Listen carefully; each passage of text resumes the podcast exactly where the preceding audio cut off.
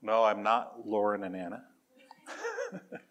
Lauren's voice is a little under the weather today, so we'll have to wait for another time to, for their song, but we're looking forward to it when that time comes.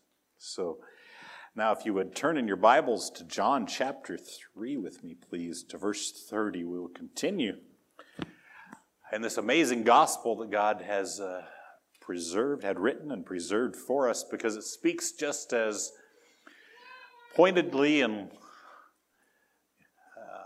powerfully and loudly to us as it did uh, when, when it was first penned. If you remember last week, uh, we were in a section where John the Baptist has had his disciples come to him, and they're a little uh, concerned, a little worried that this man, Jesus, that, that John had been speaking about, was now drawing a bigger, bigger crowd than John was. They're, they're wondering, what's, what's going on here, John? We, we were once, the, the, the, we had the attention of the nation on us. People from all over Jerusalem were coming out to hear you speak and to be baptized, even from all around Judea. And now we're hearing that more people are going to hear Jesus, this Jesus, speak. And you remember how John pointed them to the fact that his role was not to be the center of attention, his, his role was simply to point people to Jesus, to simply make the way for the coming one, the Messiah. He, he likened himself to the best man or the friend of the bridegroom. His goal was to see the bride and the groom joined together by the end of the, of the marriage ceremony, right? That's what he rejoiced in. And that was his point. And he wrapped that all up with verse 30 saying, He must increase, but I must decrease. Jesus needs to have the attention. Jesus needs to have the glory. Jesus is the one who is now the one we've been waiting for. And we stopped right there, which was a great place to stop, summing that up. However, this section's not done. And as the verses 31 down through the end of the chapter continue, we get the reasons why Jesus must increase. We're, we're, the gospel here is going to talk a lot about Jesus. Now, there, there is some question here about who is speaking to us in these next verses. In verse 30, clearly John the Baptist was speaking. It could be that at this point, then John, the gospel writer, steps in and gives an explanation. It's hard to tell because the text doesn't let us in on that. So a lot of scholars and, and commentators think that at verse 31, John, the gospel writer, the apostle, picks up from there and gives us an explanation. Either way, we can say John wrote it or said it, right? Came from John, just we're just not sure which one. Either way, the Holy Spirit inspired those words so that they would be here to help us know better about Jesus. Why must Jesus increase? Well, follow along with me and we'll find out. He who comes from above is above all. He who is of the earth is from the earth and speaks of the earth. He who comes from heaven is above all. What he has seen and heard, of that he testifies, and no one receives his testimony. He who has received his testimony has set his seal to this that God is true. For he whom God has sent speaks the words of God, for he gives the Spirit without measure. The Father loves the Son and has given all things into his hand. He who believes in the Son has eternal life, but he who does not obey the Son will not see life, but the wrath of God abides on him. Why must Jesus increase? Well, John jumps right into that. He says, He who comes from above is above all. He who is of the earth is from the earth and speaks from the earth. He who is from comes from heaven is above all. Do you notice that he, had, he said that twice? He who comes from above. Then he says, He who comes from heaven is above all. Kind of takes that, that part about he is from the earth and sandwiches it between those, right? Obviously, it's important. When God repeats things, you say, oh, he wants us to get that. Don't let that slip past you. Now, you think John may believe we might forget it. Maybe we do sometimes. Jesus isn't just another man. He's not even just, he's not even just a great man or a good teacher. He came down from heaven as the Son of God to be with and to save lost, sinful people. He is above all in rank and power and position, and even his mission is above all.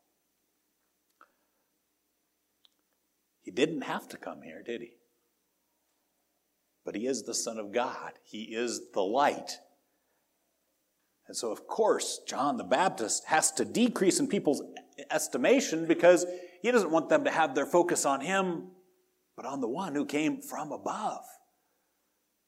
John the Baptist, is like, I'm, I'm, I'm, not, I'm not anyone that you should be stuck on. Look above, look higher, look for the one who came from heaven, who heaven is made for, and whose glory is fully displayed in heaven. Of course, he must increase. By contrast, John the Baptist says he comes from the earth, right? And it really, it traces it all the way back to Adam. Right? Adam, when he was created, our original forefather, was made from the dust of the earth. He literally came out of the earth. And these, these of words all mean to come out of as a source. His origin is this planet and the dirt that God created on it. Now, God then breathed life into Adam made him something far more than just a creature, made him in his own image, gave him real life. But of course, Adam took himself and all his descendants into death by sinning. And so, the, really, the, the great advantage that we had of a of real spiritual life was forfeited when mankind entered into sin, right? And so, really, to say that we are of the earth is so true we, we as, a, as a whole, as a, as a race, as people, have rejected that which really matters. And so any human being besides Jesus is simply of the earth. We speak out of our experience on the earth. We speak with a perspective that's trapped here, in a sense, right? And so John along with all of us, is just an earth dweller with a limited, distorted perspective unless God intervenes. And so, of course, Jesus must increase in the estimation of the people who are seeing what's going on. Because John is simply a man, a sinful man who needs Jesus to save him. So, John is very happy to step aside and say, Look, here is the Lamb of God who takes away the sin of the world. Look, here is the one who is from above, the, the Son of God. He came from above. And yet, unfortunately, people didn't listen, did they? Jesus came speaking with a testimony from heaven, from heaven's perspective at the end of verse, verse 31. And, and throughout his ministry, he emphasized the, his perfectly intimate relationship with his Father, and that everything he received from the Father, he spoke. And so his source was the Father, right? His source was God. But he also has his own personal knowledge of heaven and what heaven is like. John's testimony is simply pointing to the one who has first hand knowledge of heaven. You remember what he said to Nicodemus back in verse 11? Truly, truly, I say to you, we speak of what we know and testify of what we have seen, and you do not accept our testimony. Oh, this is very much a parallel to that, isn't it? When, and, I, and as I pointed out at that time, I think that we means we, the, the Father, Son, the Spirit, speak of what we know. So they know of what is heavenly, what is over everything, right? And what is everywhere God's truth. But take a look as well at John chapter 17, verses 5 through 8. Uh, Jesus will later speak about how it is he, he had a glory with the Father before he ever came here. John 17, verses 5 through 8. And this is as he's getting the night that he was arrested, he's praying this, this prayer to his Father. He says, Now, Father, glorify me together with yourself with the glory which I had with you before the world was. Jesus was once glorified with the Father as God. Stop and think about what that, that's like for a man who's, who's brought himself down to earth and lived among us, among sin, among people who have turned on him and hate him. He says, I once was with you, and we in all of our glory, right? He goes on and says, I have manifested your name to the men whom you gave me out of the world. They were yours, and you gave them to me, and they have kept your word. Now, they have come to know that everything you have given me is from you. For the words which you gave me, I have given to them, and they received them and truly understood that I came forth from you, and they believed that you sent me. So Jesus comes, and in submission to his Father, because of the way the Godhead works, he speaks just the words of the Father. And yet, he, he has experienced all the glory of being God the Son. He has experienced all the glories of heaven himself. He comes with a, a perfectly, absolutely true testimony of what really is.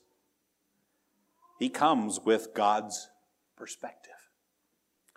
And yet, as I just said, the end of verse 32, he, he's rejected. Says that, sorry, I need to get back to chapter 3. It says, And no one receives his testimony. His testimony is the, is the perfect. It's things that we wouldn't have come up with on our own. It's what we truly need to understand the universe and, and our lives and, and our place in all of that. And it says humanity as a whole said, no, we don't want what you have to offer. It's interesting, it's an echo of what John, uh, the, the, the gospel writer, told back in chapter 1, verses 10 and 11. If you remember, he, speaking of the word of Jesus, was in the world, and the world was made through him and the world did not know him. He came to his own, and those who were his own did not receive him. So here's, here's the tragic situation laid out for us once again. The one who had the perfect witness, the perfect words for us, is rejected. In essence, it's, it's calling him, calling God a liar. Uh, go to John's writings in his letters, 1 John chapter 5 uh, verse 10 says, The one who believes in the Son of God has the testimony in himself. Oh, there's good news. You believe, you accept his testimony. That testimony, that truth comes to reside within you, right? But the one who does not believe God has made him a liar because he has not believed in the testimony that God has given concerning his son. says you can't reject Jesus' words without saying, God, you are lying. Well, that's a pretty serious thing to do, isn't it? To call God a liar. But what we're being told here in John chapter 3 is on the whole, that is what humanity has done. That's what this world has said to God. No, you're a liar. No, your son didn't come bearing the truth. No, we know better than you know. Thankfully, there's verse 33. Because as he goes on, he says, He who has received his testimony has had set his seal to this, that God is true. There are some who do believe. Uh, when before he says, No one accepts his testimony, it's a generalization. Humanity has rejected the message on the whole. But the one who has perfect, perfectly accurate and true testimony, the world doesn't want. On the other hand, there are some who, by the grace of God, by the work of the Holy Spirit in their lives, take Jesus' witness into themselves and they believe it and are changed by it. And then John tells us something kind of amazing. He says there, that he who has received his testimony has set his seal to the fact that God is true. And if you remember what a seal was in, in, in that day, I mean, it's still used somewhat today, but not, not nearly so much. But you would take some wax or some clay, and someone would have a stamp that they would put into that wax or clay, and it would leave the image of that stamp in it, and it would say, The person who owns the seal has put their seal into this. Uh, we see examples of that when Jesus was put into the tomb. And they put the, the Roman governor's seal on the tomb, right, and said, Nobody can open this. So the seal spoke of his authority there. You might put your seal on a letter, and only the, the right person could break that seal and open the letter and read it. Again, speaking of the authority, but you could also put a seal on something and say, I put my stamp of approval on it. Something like a signature, only more serious. And that's kind of the idea here. Is that when we believe the truth that Jesus speaks, the truth that comes from God, we are like that seal on God's word. And we give, give testimony then to his word that yes, it does make a difference. It really does ring true and change lives. Because God is true. Uh, turn with me to Romans chapter 3, verses 1 through 4. Here he's talking uh, about the, the revelation that was given to the nation of Israel. Because he's been proving that both Jews and Gentiles alike are sinners and are condemned before God.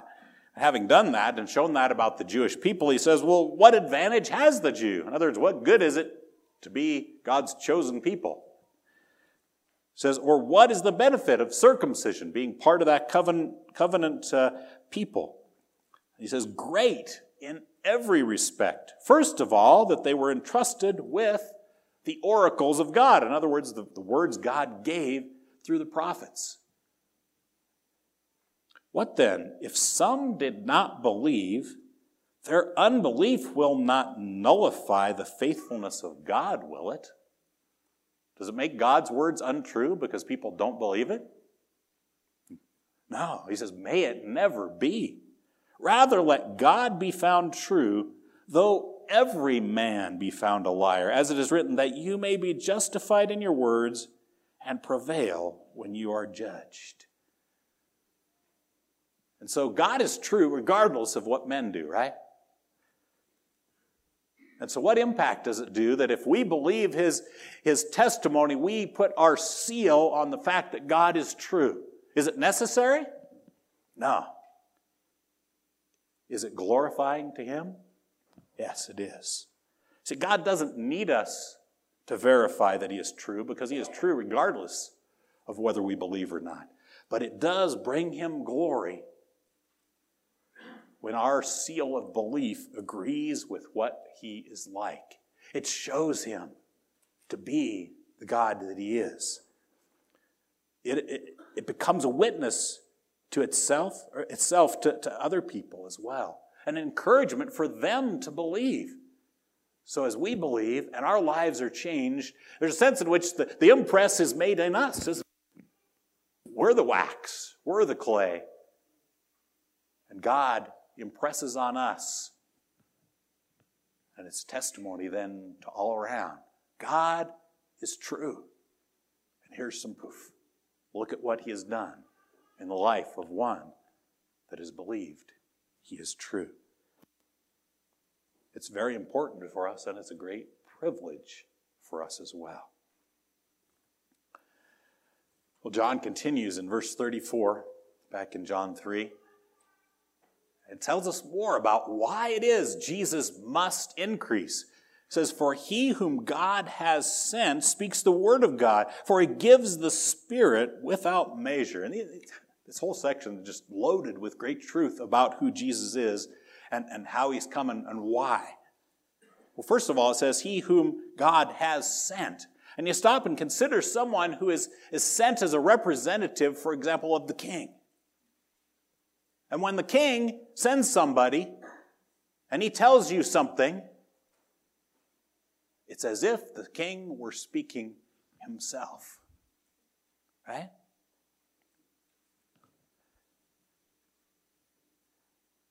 And how the representative of the king is, is treated is how you are treating the king. The words spoken by the representative you have to take them as though that, that king was standing right in front of you saying those words. So turn with me to 2 Samuel 10, 1 through 4, for a practical example.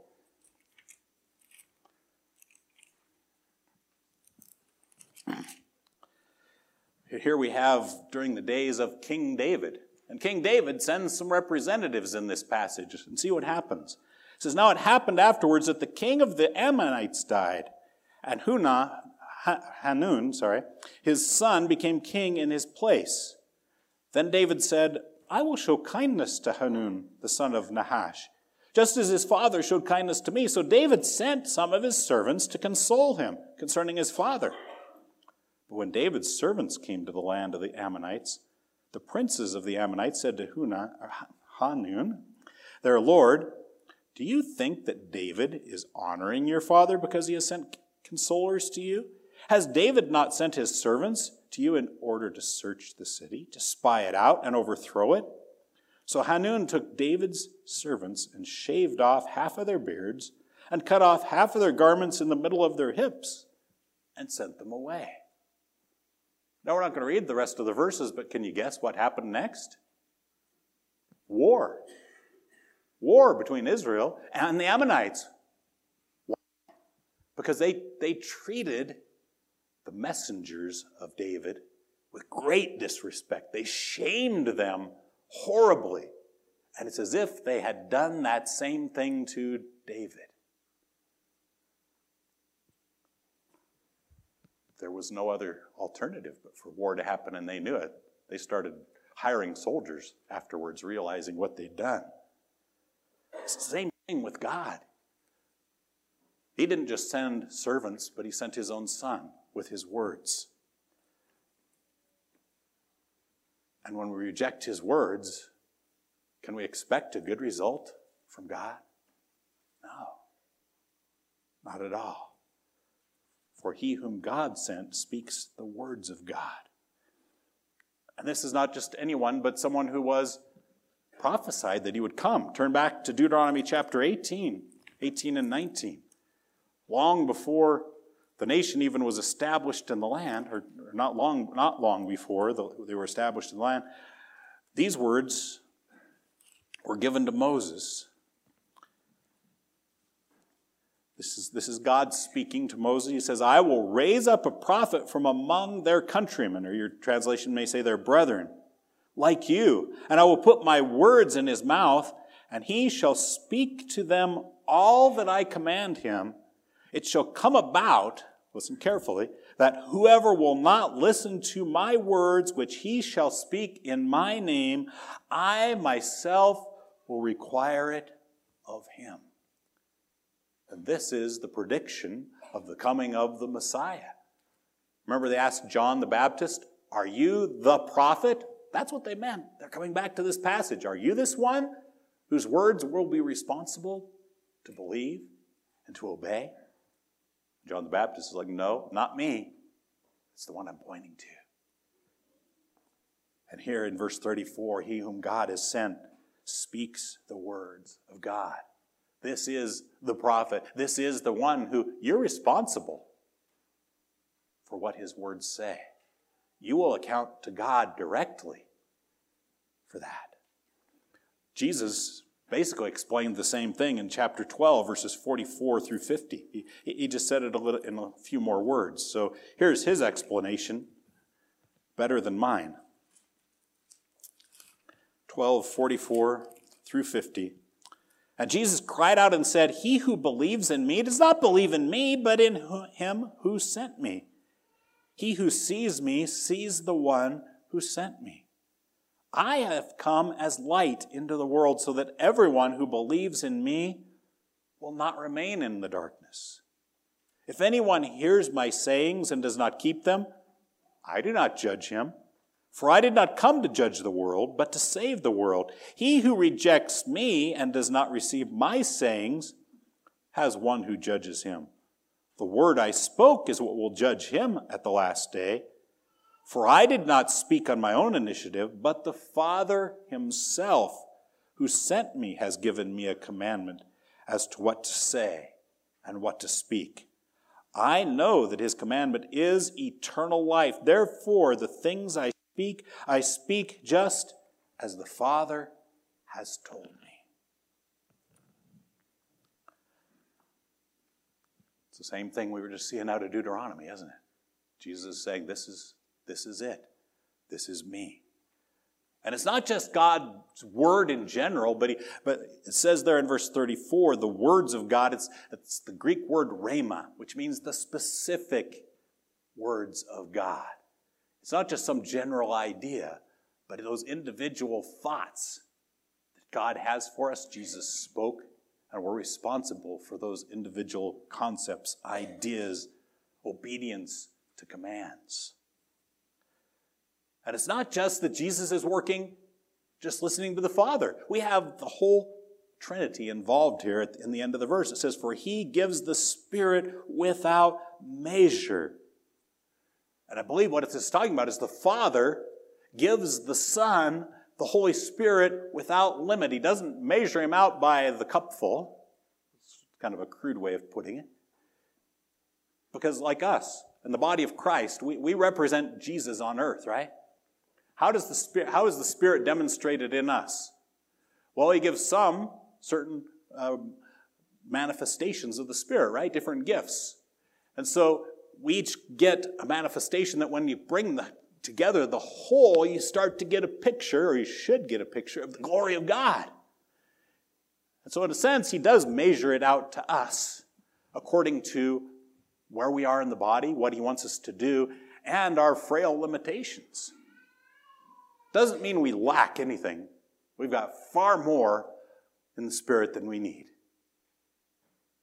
But on the Son, eternal God, no measure, the full power of the Holy Spirit indwelt Jesus as a human being. The Old Testament predicted that. Isaiah spoke of it. A number of places that he would have the Spirit. John the Baptist witnessed the Spirit descending on him. So we have the Father, the Son, the Holy Spirit all speaking whenever Jesus spoke. His words must be listened to. But then verse 35 takes it further. The Father loves the Son. We heard in verse 16, for God so loved the world, right? But he loved his, his son first, right? For eternity past, he has loved the Son. It's a bond far beyond what we as sinful human beings can grasp and understand. And love does some interesting things. God loved his son, and he gave all things into his hands. Understanding that giving all things into his hand meant that he would go and die for human beings. All things, says, is given into or have been, have been given into his hands. So certainly he must increase, right? Who has it all under his authority? Who has it all as his possession? Well, Jesus does. So, of course, John the Baptist needs to fade out. Jesus needs to increase in our estimation, in our understanding, in our worship. To keep the focus in his, in John the Baptist's case, or even to keep the ministry going that he had when its time was past, would be outside of what God is doing. It didn't make sense. His son is what everything is about. So as long as he was left there, to keep pointing to the Son, keep pointing to the Son, yes. But it was always to get people to follow Jesus. He must increase. His mission to save those enslaved to sin in this world system had to be the key focus. And this also, of course, points out the last part of that, those verses in Deuteronomy that whoever will not listen to my words which he shall speak in my name, I will, I'll call him to account. So everyone is accountable to this one, the prophet, the Son. He must increase. Everything has been given into his hands. And we're used to hearing Jesus talk about that from Matthew 28 19, right before the, the, uh, the Great Commission. All authority has been given to me in heaven and on earth. Go therefore. And we think well, yeah, Jesus went to the Jesus went to the cross and he died and he was buried and he rose again and then the Father gave all things into his hands. Then the Father gave him all authority. Well, listen to what Jesus said before he went to the cross in John chapter 13, verses 1 through 5.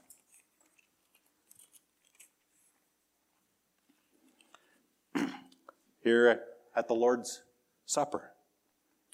Now the feast now, before the feast of the Passover, Jesus, knowing that his hour had come, that he would depart out of this world to the Father, having loved his own who were in the world, he loved them to the end.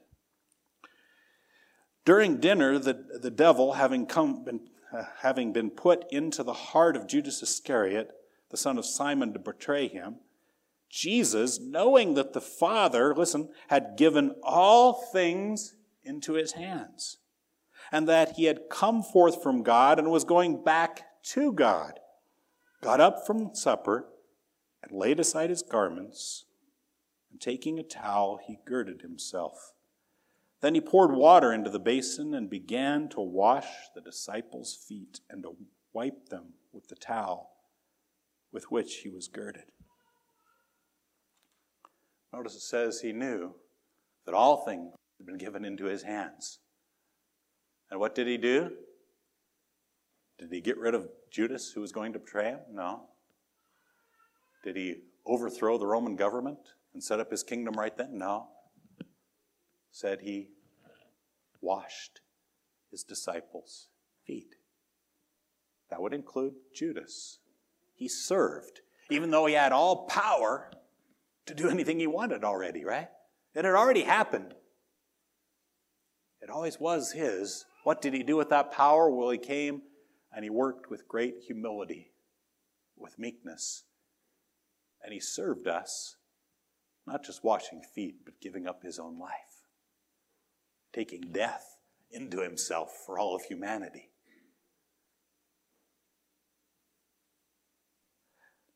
Hard to really comprehend, doesn't it? He didn't go in weakness. He had all of the power that he could ever need. What did he do with it? He loved us, gave himself for us, he served us.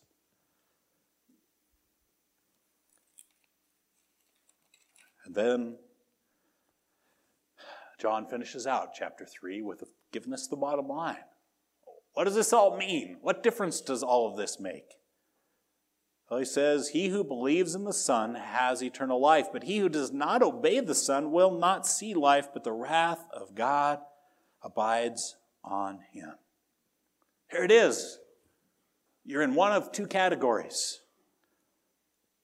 Those who are believing ones who keep on having eternal life. And I say it that way because in John's wording, it's very simple, but it's also very specific. And the verbs believing and having are present tense verbs, which mean they're ongoing, things that are ongoing. And so when we believe, we put our belief in Him, we become believing ones. It's not just that, oh, I believed at this point of time in time and then I, I haven't really believed Him since. Now, we're joined with Him and we become believing ones. And as soon as we do that, we are having, in an ongoing way, eternal life. So it provides us with that immediately, and it never ends. These are states that are ours once we believe. That's one category. Have you entrusted yourself to Jesus? That's the question. Are you, have you believed in him and become a believing one and have eternal life and are no longer condemned because you don't believe him? Because that's where he goes next, right?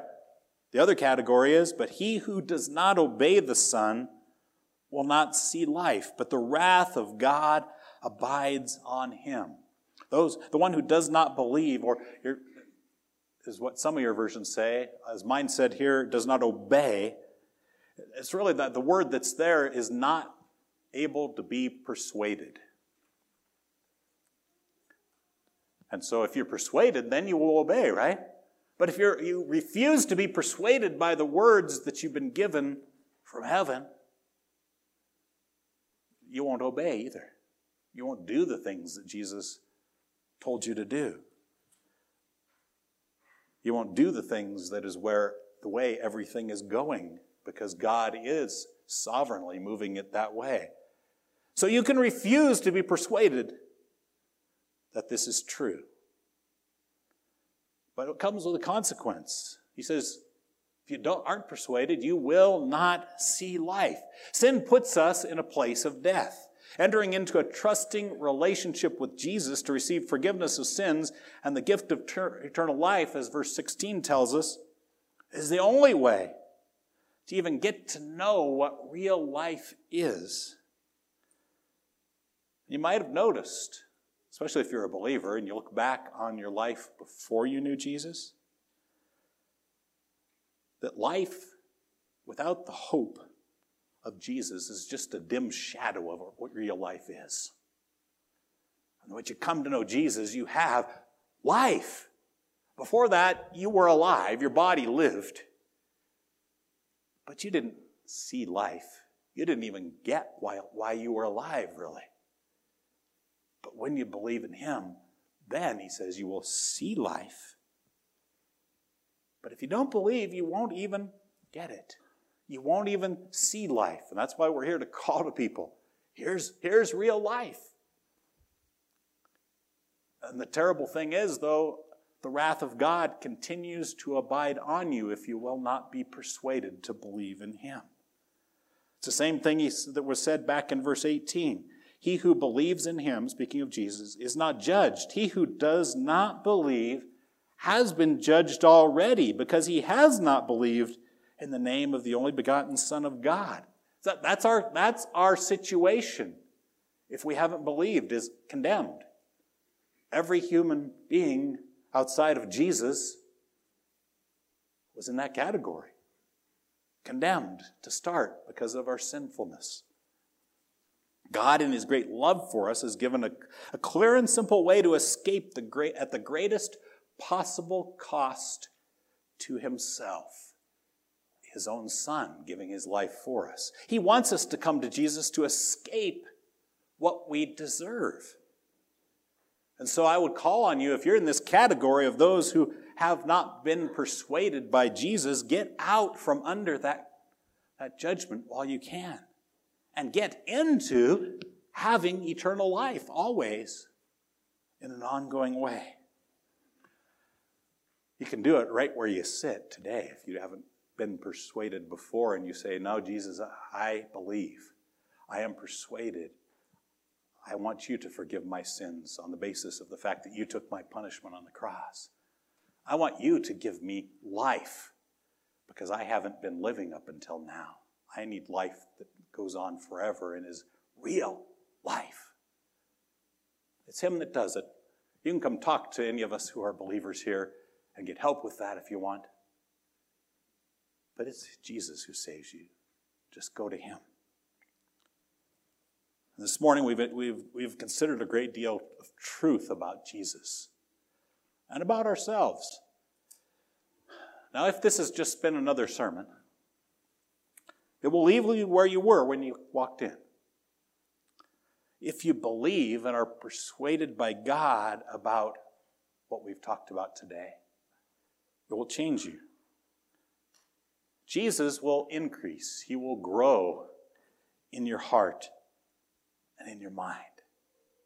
Even if you've been knowing Him, even if you've been having eternal life for many, many years, when you hear His word and you reaffirm to Him and you grow in your belief, yes, I believe who you are, He's going to move you beyond where you are. He will increase, and all the other things appropriately will decrease. But remember, Jesus' words have to be believed. You have to be persuaded by them. Don't just stay where you've been before. Let's pray. Father, you are so good to give us life. And not just uh, at that moment when we receive Jesus, we believe in him and we are joined to him, but you keep on expanding that life as we grow, as we become more and more uh, convinced of who you are and what difference it makes in our lives. And I pray as, as each of us is, is sitting here right now, that you'd be prompting us as to how we need to truly believe who you are more. Uh, there be areas of our life we would give over to you that we've held back, that we would move forward with a greater confidence because of who we've realized this morning you are. We're so thankful that, that you aren't a God that, uh, that sits at a distance, uh, but you are right there and actually dwell in those who put their faith in Jesus I look forward to the, to the growth and the change that you will bring about in the days ahead. We ask this, we praise you in Jesus' name.